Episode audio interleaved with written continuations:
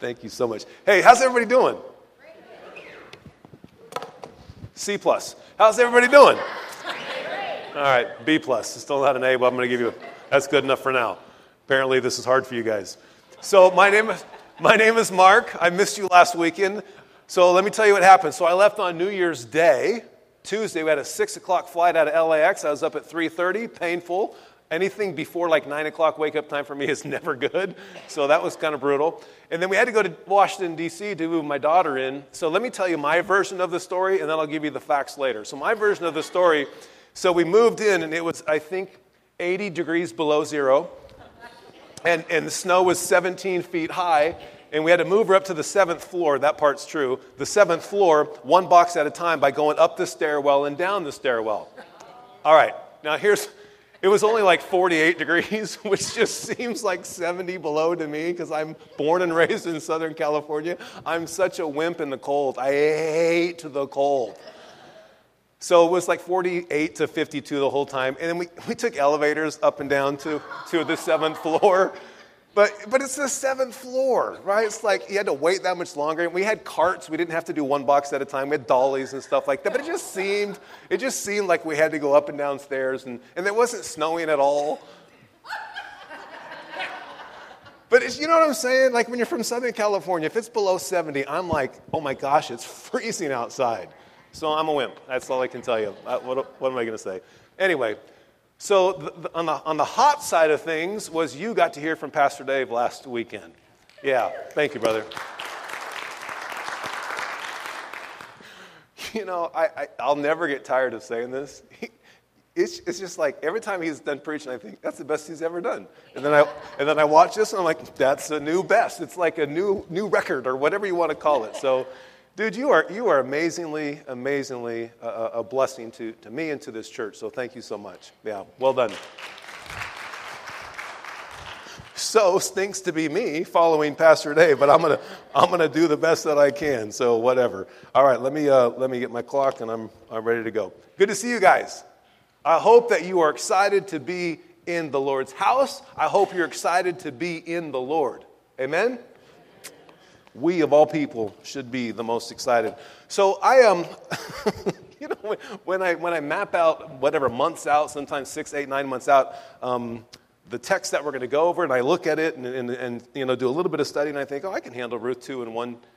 Oh, my goodness, man. I am going to fail you miserably, but we're going to have a good time doing it. Uh, lots to cover, so um, I'm really excited to be here. Thank you for doing Ruth 1 so well. So let me just give you a little recap if I can remember names. If I don't, you can correct me, Dave. So in, in Ruth chapter 1, so uh, Elimelech, there's a, there's a famine going on in Bethlehem, and so Elimelech goes to a, a place he really shouldn't go. He goes to Moab uh, with his wife uh, Naomi, and then Mahlon and Chilion, his two sons. And so whilst there, uh, Elimelech, he passes away, and then his two uh, sons, Naomi and Elimelech's sons, uh, they find wives, Moabitess women. Uh, it's not Oprah, it's Orpah. Is that right? Okay. anyway, it would just be great if it was Oprah. But it's not. I, maybe in some versions it's Oprah. And so uh, they, they, uh, the, sons get married to these uh, two Moabite women, and then, and then they pass away. And that's just a rough life for Naomi. And, and so she says, I'm going to go back. You know, she hears the famine has lifted in, in Bethlehem, and so she's going to return. And the, and the, and the daughter in law say, We'll return with you. And, they, and she says, No, you need to stay here and, and find husbands for yourselves. And, and Ruth says, No, I, am going to go with you. And it's just such a, it's really a tear jerking moment in chapter one where she says, Your people will be my people, and your God will be my God, and I'm going to be at your side no matter what. I mean, just a sacrificial story uh, uh, of Ruth and what she does for, for Naomi. Did I do okay? That was good? Okay. So that's the setting of Ruth chapter 2. And so it, it, Naomi's coming back with Ruth, and, and, quite frankly, it's not a pretty picture. It's just really drab and dreary, and, and, and hardship has happened, and she's got to somehow go back and rebuild her life and has no idea what that's going to look like. So, with that, let's just pause there. So, let me, let me open up with this. Most kitchens have blenders. These blenders are designed to take independent foods and integrate them, coagulate them, unite them, interface them, and create something new bigger and better than any one item on its own. A blender takes these items and forces them together so that what started out as separate, unrelated things now become unified into something wonderful. At least I hope that's what you're doing with your blenders. What a cook does when using a blender is what God does with his universe, with his creation. He is the consummate blender. He has an absolutely amazing ability to take unrelated things and come up with something bigger, better, and more beautiful than what he started with. That's the God that you and I serve. C.S. Lewis says this, it'll be on your screens. If and when horror turns up, you will then be given grace to help you. I don't think one is usually given it grace in advance give us our daily bread, not an annuity for life, applies to the spiritual gifts too. The daily support for the daily trial. Life has to be taken day by day and hour by hour. And you see that happening in this story. Let's pray, church. Almighty God, we, um, we thank you. We, we, we recognize, Lord, that you are in control, that you, you, are sovereign, and that your providence allows things to happen, and you, and you blend all that together, and you constantly make incredible things. You make beautiful things, Lord. If, if we just allow you to do that, you can take that brokenness and that hurt and the hardship and do fantastic things. And so we recognize that. Your word is full of opportunities to see how you work and, and we see that here in, in the book of Ruth, and we're just so grateful. And so, Lord, we, we pray that we would learn more about your character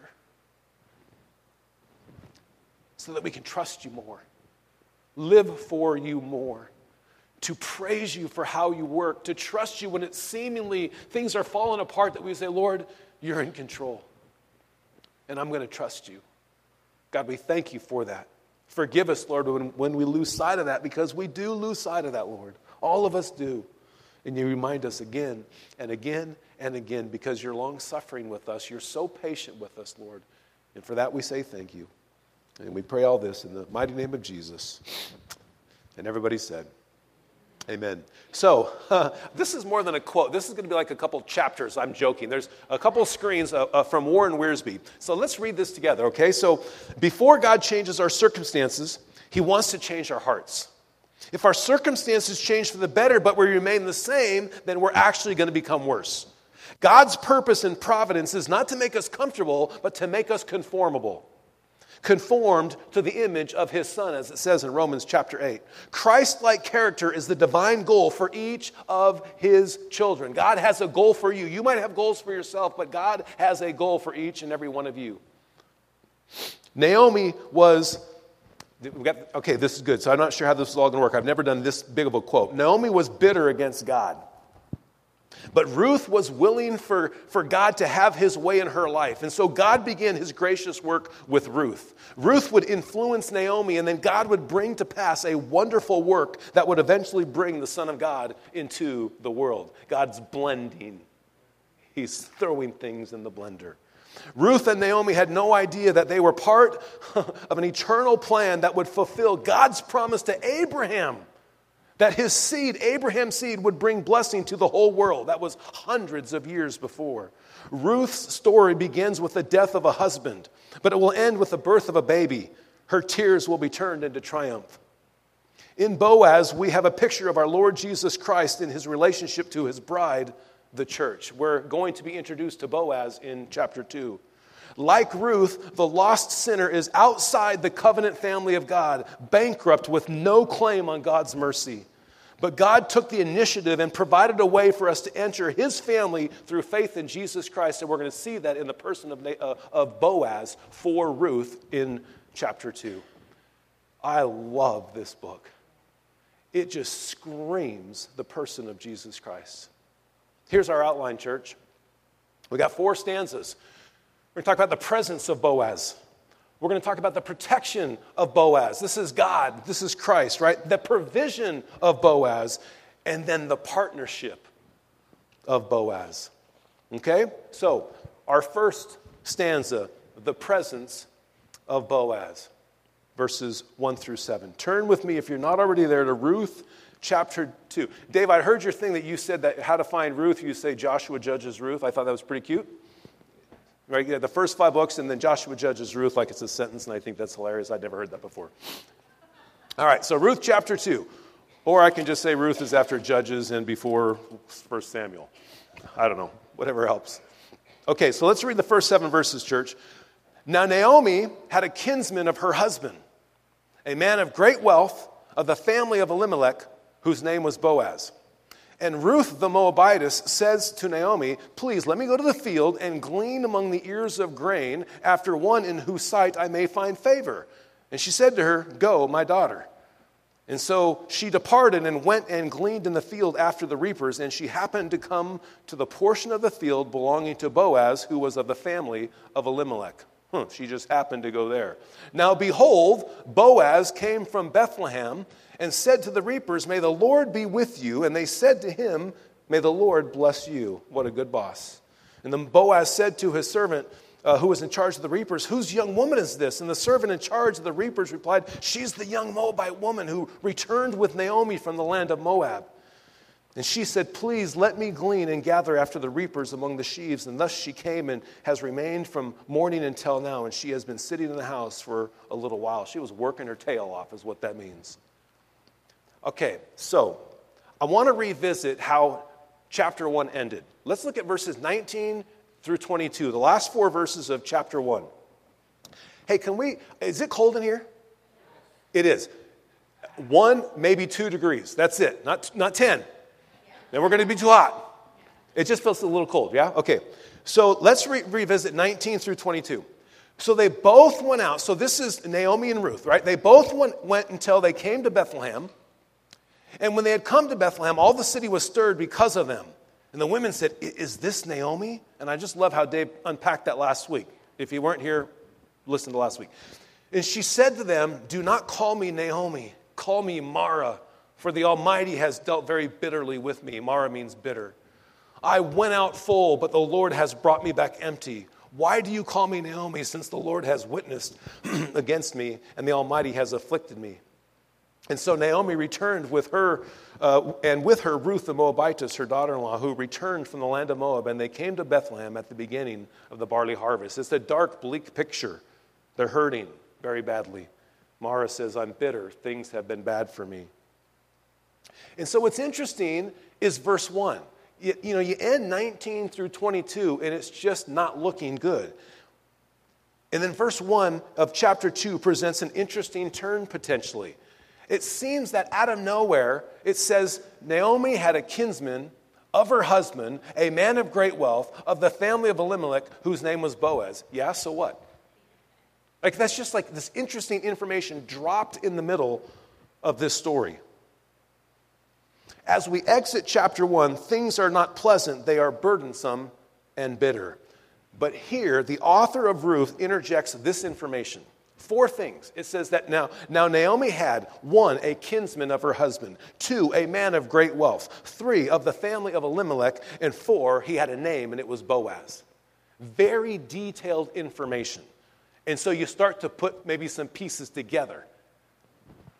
See, it's fun, encouraging, empowering to look back. See, we're looking back. We know how the story goes. And so it's encouraging and empowering to look back and see all the details. See, these are details. Those four things are details of this story.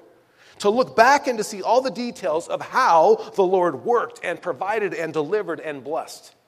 We know that the Lord's going to provide and bless through the details of verse 1 for sure, I would say for most of us, if not all of us, we'd rather tell the story of how the Lord worked in hardship than to live the story of how the Lord worked in hardship. Isn't that right? We would much rather tell the story. I would rather talk about the story of Ruth than to talk about my story, because it's just much easier. But how much more powerful is it to tell the story that we have lived? It makes our testimony to others significantly more impactful. Psalm 34, verse 8 says this Oh, church, O man and woman of God, taste and see that the Lord is good. How blessed is the man who takes refuge in him. The Lord allows us to go through stuff so that we can taste and see that he is good, that he is all the things that he claims to be. He allows us to taste and see that he is good and that we are blessed when we take refuge in him. He allows those things to happen.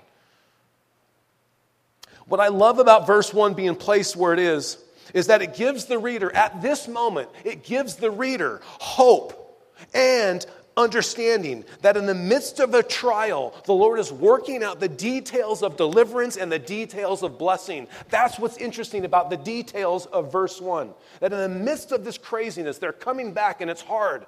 And the, and the writer drops in these pieces of information. It's like God's at work. Now, we know that because we're looking back, but in the moment, Naomi and Ruth don't know about Boaz.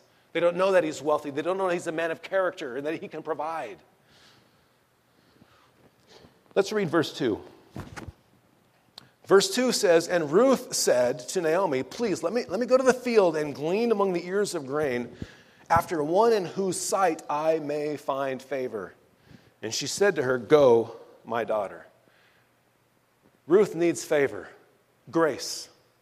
Ruth needs that desperately. Look at the progression of favor. Look also at verse 10. So she says in verse 2, let me, let me go, I'm going to try to find favor. Then look in verse 10. We're skipping ahead here. So she fell on her face, bowing to the ground, and said to him, Boaz, Why have I found favor in your sight that you should take notice of me? I'm a foreigner. I don't even belong here. So she, she seeks favor and then she gets it and she says, Why? Why do I get favor? And then look at verse 13. Then she said, I have found favor in your sight. She's owning it, she's claiming it, she recognizes that she's been blessed. Church, it is only when we, like Ruth, come to that place where we realize that we are bankrupt, broken, and destitute, and we go to seek the Lord's favor, will we ever find it? We have to get to that place where we're broke, we're broken, we're destitute. That that's where we'll find the Lord's favor when we say, "Oh Lord, I need you. Every hour I need you." What a fitting song. And Bill and I didn't even plan that.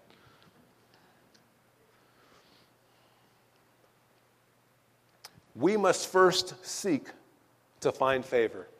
We must seek the Lord. And then we will, that's, that's verse 2. And then we will say, when we do find favor from God's grace, we'll say, wow, why? Why have I found favor in your sight? That's verse 10. And then we will say, like verse 13, I have found favor in your sight, my Lord, for you have comforted me and indeed have spoken kindly to your servant. We must seek his favor and we must humbly say, I don't deserve, I recognize that I don't deserve his favor, but then we must proclaim and declare that we have found his favor. Is that just amazing? Verse 3. And so she departed and she went and gleaned in the field after the reapers. And she, she happened to come to the portion of the field belonging to Boaz, you don't say, who was of the family of Elimelech.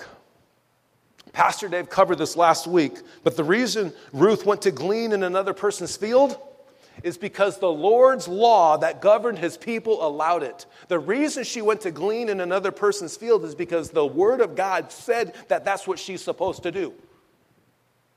She was obedient. Ruth obeyed the word of God. A Moabitess who put her faith, hope, and trust in the Lord and in Naomi's God, the God of Israel. Ruth obeyed the word of God. Did she understand all the word of God? Probably not. Do we? We're still learning, aren't we? But she obeyed the word of God. And verse 3 says, Did you pick up on that? That she happened to arrive at Boaz's field.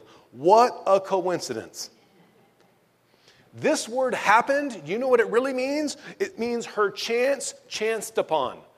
Ruth's chance chanced upon Boaz's field. I think that's fantastic. I like that better. Ruth's chance chanced upon Boaz's field. One commentary says this. This look at this church. Ruth moved forward in obedience and was guided by grace, was guided by favor. We move in obedience and then God guides us by his grace. If we're waiting to figure things out, good luck. We got to move forward in obedience, and then God will guide us by His grace. A couple weeks ago, I asked here if anybody knew an Arab proverb, and nobody did until the 11 o'clock service. Uh, and it was Bill Kahn, which really threw off my groove. So here's a Latin proverb. Does anybody know a Latin proverb? Okay, that's fantastic. Me neither. So this is great. Providence assists, not the idle. Providence assists, not the idle. We move in obedience and we watch God's providence take care of everything else. Church, as we obey the Word of God, as we obey the Word of God, it will be exciting to see what our chance chances upon. As we obey, as we place ourselves under the obedience and the authority of Scripture, it'll be interesting to see what our chance chances upon. Hey, look, I, have said this and I'll probably say it more and more and more in the future. We've all had our stuff. I've had my stuff. But my chance has chanced upon some pretty amazing stuff. I have lived a charmed life in spite of all the hardship and in spite of all the stuff that's happened in my life, like it's happened in yours. But I've, my chance has chanced upon some pretty amazing things. I live an amazing life because I am obedient to the Lord's word as best as I know how. And I fight and I fight and I fight. And I watch the Lord bless and show favor and show grace. I'm so thankful that He's so faithful. Is this not just one more reason to read Scripture? To see and to know how the Lord operates in our lives, in each other's lives, in the people of the past and the people of the present and the people of the future, because God says, I am the same yesterday, today, and forever. It's one more reason to be in the Word of God to know how He operates. To build our faith to gain our trust and our allegiance and our obedience. That's why we spend time in His Word. And we move out in obedience, and then we chance upon our chance of how He's going to work in our life as He guides us through His providence. It's powerful. That's what's happening in the book of Ruth. Let's read verses 4 through 7. Now, behold, Boaz came from Bethlehem and said to the reapers, May the Lord be with you. And they said, May the Lord bless you. And then Boaz said to his servant who was in charge, Who is this woman? And the servant in charge of the reapers replied, She's the young Moabite woman who returned with Naomi from the land of Moab. And, and she said, Please let me glean and gather after the reapers among the sheaves. And thus she came and has remained from morning until now. And she's been sitting in the house resting for a little bit because she's about to go out and reap some more. She's going to work her tail off we simply see here in the remaining verses of this stanza that Boaz, like Jesus Christ, is not just a man of great character and great credentials, but he's also a man of great concern. Boaz doesn't just have great character and great credentials, he does have those things, but he's also a man of great concern. He takes notice of Ruth, a Moabite woman. He's a man of character, he's a man of credential, but he's a man of concern and he takes notice. Our God is a God of great character, a God of great credentials, but he's a God of concern.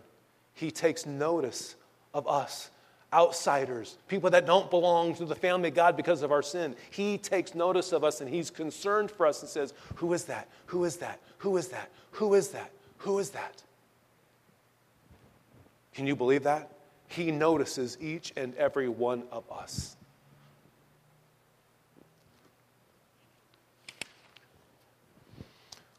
Our second stanza, the protection of Boaz, verses 8 through 13. Now, in these next six verses, it won't be difficult to recognize that things could not have worked out more perfectly for Ruth. We're going to recognize that when we read these next six verses. She would find provision, she would find protection, she would find life in these next six verses. Let's read 8 through 13. Then Boaz said to Ruth, Listen carefully. If I'm Ruth, I'm listening carefully. My daughter, do not go glean in another field. Furthermore, do not go on from this one, but stay here with my maids. Let your eyes be on the field which they reap, and go after them. Indeed, I have commanded the servants not to touch you. When you are thirsty, go to the water jars and drink from what the servants draw. And she fell on her face and bowed to the ground and said, Why have I found favor in your sight that you should take notice of me since I'm a foreigner? And Boaz replied to her, All that you have done for your mother in law after the death of your husband has been fully reported to me, and how you left your father and your mother and the land of your birth and came to a people that you did not previously know. And he says, May the Lord reward your work and your wages be full from God, the God of Israel, under whose wings you have come to seek refuge. And then she said, I have found favor in your sight, my Lord, for you have comforted me and indeed have spoken kindly to your maidservant, though I am not like one of your maidservants. I'm an outsider. Everything she could have wanted just happened. As mentioned, it couldn't have worked out any better. Provision, protection, life under Boaz. But let's revisit verse 12 first and then verse 8. Look at verse 12. The writer says that Boaz says, May the Lord reward your work, and your wages be full from the Lord, the God of Israel. It's under his wings that you have come to seek refuge. That's where your wages will be full, will be full. That's where you'll find all your answers. That's where you'll find all your provision. All the things of life come from God. Go to verse 8. Boaz says to Ruth, Listen carefully, do not go glean elsewhere. Church, it's when we seek our refuge under the wings of the Lord that our wages will be full from the Lord. But so often we go to glean in another field to get full.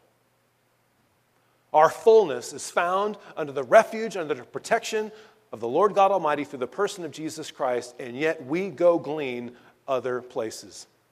And Boaz says, Listen carefully. And I'm saying to you, church, listen carefully. Don't go glean any other place. All the fullness of the Lord is found under His wing, under His protection, under His refuge. Psalm 18, verse 2. the psalmist says this The Lord is my rock and my fortress and my deliverer and my God, my rock in whom I take refuge, my shield and the horn of my salvation, my stronghold. He's everything. My fullness is found in him. Oh, church, oh, church, oh, church, where have you been gleaning? Where have you been gleaning?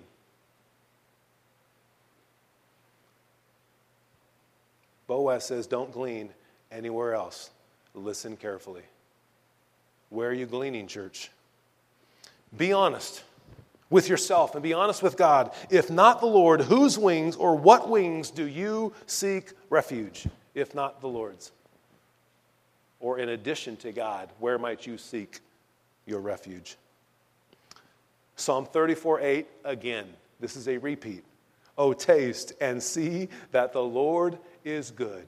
God wants you and will orchestrate with you ways for you to taste and to see that He is good. And how blessed is He and she who takes refuge in Him, you will be full.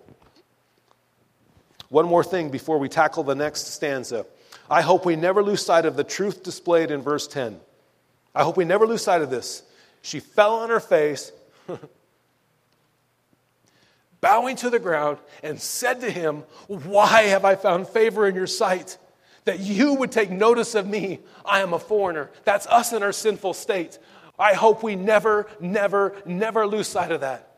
I hope we wake up every day and the first thing we say is, why have, you, why have I found favor in your sight that you would take notice of me, a sinner? But he does so that we will drop to our knees and so that we will say that. I hope we never lose sight of that. I hope the Lord reminds you of your brokenness and your sinfulness and your shamefulness so that we can say, Why have I found your favor? That's a great thing, isn't it? And we can lose sight of that. We forget about the Lord's favor in our lives. I pray that we daily have this understanding and posture before God. Our third stanza, verses 14, 15, and 16. So at mealtime, Boaz says to her, Come here, that you may eat of the bread and dip your piece of bread in the vinegar. And so she sat beside the reapers, and he, and he served her roasted grain. And she ate and was satisfied, and she had some left. And when she rose to glean, so she goes back to work, Boaz commanded his servants. He said, Let her glean even among the sheaves, and do not insult her. And also, you shall purposely pull out for her some grain from the bundles and leave it that she may glean, and do not rebuke her. Gosh, more favor. We see in these verses clearly the abundant provision extended to Ruth. The abundant provision extended to Ruth. If we were really honest, I would say virtually everybody here can go quite a bit of time talking about the abundant provision that God has blessed you with. Verse 14 says that she ate, that she was satisfied, and she had some left over. Abundant provision. Verse 15 says that she got to glean even among the sheaves. What that means is she got to glean not from the stuff that fell on the ground, but the stuff that was standing. She got the first fruits of Boaz's crops. She got to glean among the standing sheaves. Verse 16 says that Boaz told his servants to purposely pull out for her some grain from the bundles. Oh my goodness.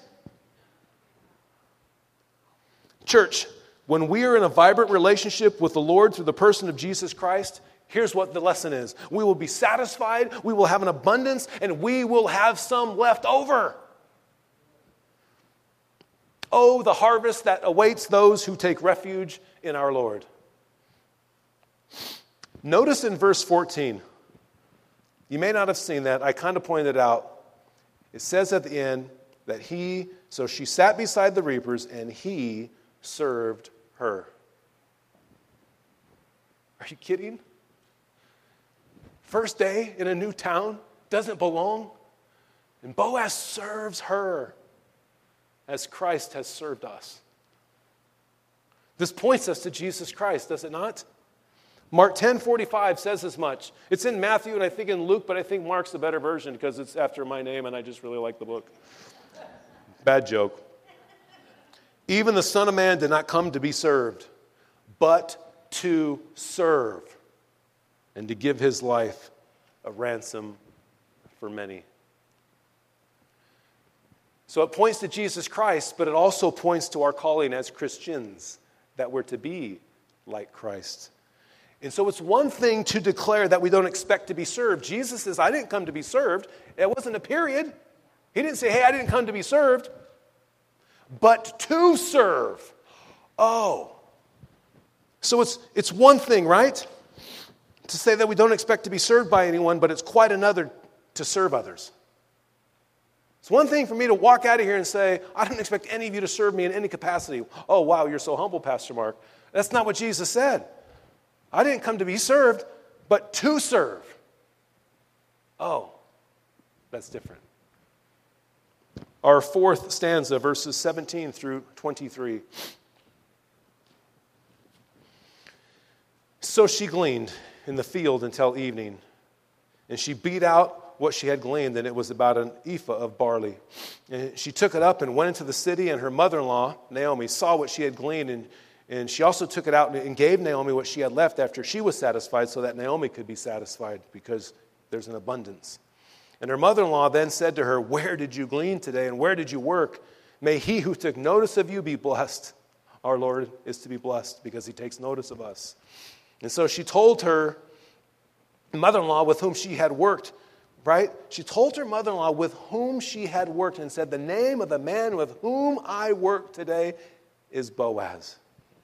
And Naomi said to her daughter in law, May he be blessed of the Lord who has not withdrawn his kindness to the living and to the dead. And then Naomi said to her, The man is our relative. He is one of our closest relatives. And Ruth the Moabitess said, Furthermore, he said to me, You should stay close to my servants until they have finished the harvest.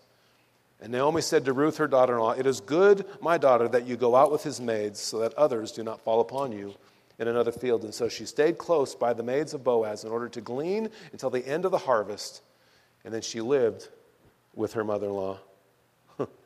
this is now our fourth stanza, the, the partnership that she has with Boaz. See, church, when we form, listen, it's, it's going to sound a little tricky. When, when we form a partnership and when we serve the one who forms a partnership and serves us, that's the setup, right? I'll say it again. When we form a partnership and when we serve the one, the Lord, who forms a partnership and who serves us, not only are we satisfied now, which, which Ruth is, but we are now able to contribute to the satisfaction of others when we partner and when we serve the one who partners and serves us. Then, like Ruth, not only are we satisfied, but we have an abundance where now we can go and help satisfy other people's in our life. So I ask you this How satisfied are you today? How satisfied are you? How are you contributing to the satisfaction of other people? That's the picture of Ruth. She's satisfied because she's put her faith and hope and trust in this person of Boaz who represents the person of Jesus Christ. And she's completely satisfied and she has an abundance to go and satisfy others. How satisfied are you? How are you contributing to the satisfaction of others, if you are? Look at verse 19 again. This is really powerful. I don't know if you picked up on this. Verse 19, let's read that. Her mother in law then said to her, Where did you go today? May he who took notice of you be blessed. Look at this. So she told her mother in law, Ruth says to Naomi, with whom she had worked. Not for whom she had worked, with whom she had worked. The name of the man with whom I worked today is Boaz. Is that powerful? Church, whom are you working with today? Whom are you working with today? From whom are you gleaning today? From whom are you getting your help today? The writer of Hebrews, chapter 13, verse 6 says this that we can confidently say, The Lord is my helper. We don't just worship the Lord and serve the Lord and are submissive to the Lord. The Lord helps us, He's, he, he partners with us, and He serves us as we partner and serve Him. The Lord is my helper. I will not be afraid. Jesus says in John chapter 16, verse 7, similarly about the Holy Spirit, he says, Hey, I'm going to tell you the truth. It's to your advantage that I go away. Oh, may it never be, Jesus.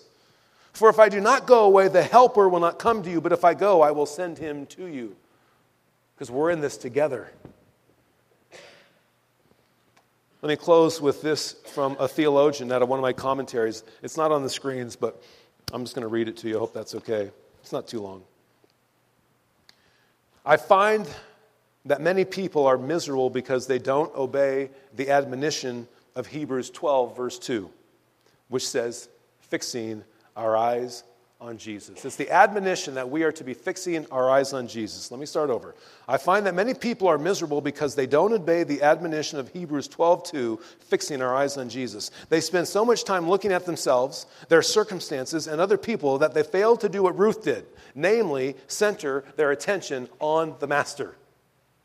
Instead of resting on our Lord's perfections, His perfections, they focus on their own imperfections. Instead of seeing His spiritual riches, they complain about their bankruptcy. They go to church to get their needs met instead of going to church to worship the God who is greater than any need they have. And we're all guilty of that, of course, because we're fallen and we're broken. But the Lord reminds us the story of Ruth that that's where our focus should be. Ruth chose to focus that way instead of her circumstances and then watch God do what God does. Amen? That was Ruth 2. That seemed like it went fast. Holy cow, almost lost my voice, but I'm here. I'm, I'm alive to tell about it. I'm going to invite up the worship team to close this in song. Let me pray for our time uh, here together. And if you need prayer, our prayer team's available down here in the corner. Let's pray. Oh, my goodness, Lord, you're so, so, so good to us. Thank you for these stories that remind us of the things that we already know to be true, but somehow we lose sight of them. Lord, somehow we lose sight of who you are and we get mired in the stuff that's going on in our lives because it's real and it's hard and, it's, and it's, it's hurtful and it's confusing. But Lord, you're working out the details. And we just don't know it yet because we're not telling the story yet. We're, we're living the story. But Lord, as I look back on my life, I've told so many stories that in the moment I didn't have any idea, but, it, but afterwards I, I tell the story and all the details of the things that you were working out. And I'm so thankful for that, Lord. God, we love you and we thank you. We're trying so hard, Lord. We are trying so hard to continue to trust you, to learn about you, to walk in ways that please you, to partner with you, to serve you because you've partnered and served us. Give us strength, O Holy Spirit, this year, like we've never had before, to partner well with you, so that you would say to us, Well done, good and faithful servant. Oh, it's in your mighty name we pray.